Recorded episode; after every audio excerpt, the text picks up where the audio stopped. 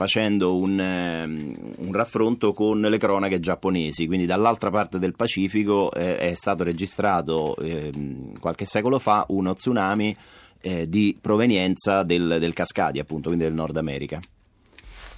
Io però sento dei rumori in cuffia, non so se la regia ci può...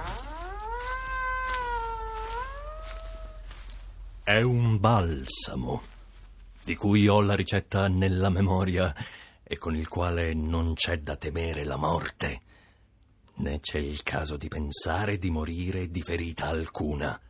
Perciò quando io lo componga e te lo dia, tu non dovrai fare altro se non che, quando veda che in qualche battaglia mi avranno spaccato a mezzo il corpo, come molte volte suole accadere, prendere dolcemente la parte del corpo che sarà caduta per terra e con molta delicatezza, prima che il sangue si raggeli, la porrai sopra l'altra metà che sarà rimasta sulla sella, avendo cura di farla combaciare esattamente e appunto.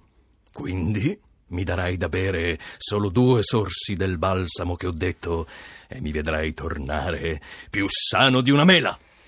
Ma Don Chisciotte, non so se questa ricetta di questo balsamo miracoloso ci convince poi no, molto a noi scientisti a Radio Trescenza, però eh, grazie, faremo, seguiremo le sue indicazioni senza dubbio. Buon viaggio, cavalieri. Buon viaggio a lei, eh, Alessandro Amato. Mi scusi, questo l'avrà riconosciuto forse dai eh, baffi, dai grandi baffi neri e spioventi. Era Don Chisciotte. Don Chisciotte si è riuscito questa mattina a intrufolare in qualche modo negli studi di Radio 3 a Via Seago qui a Roma.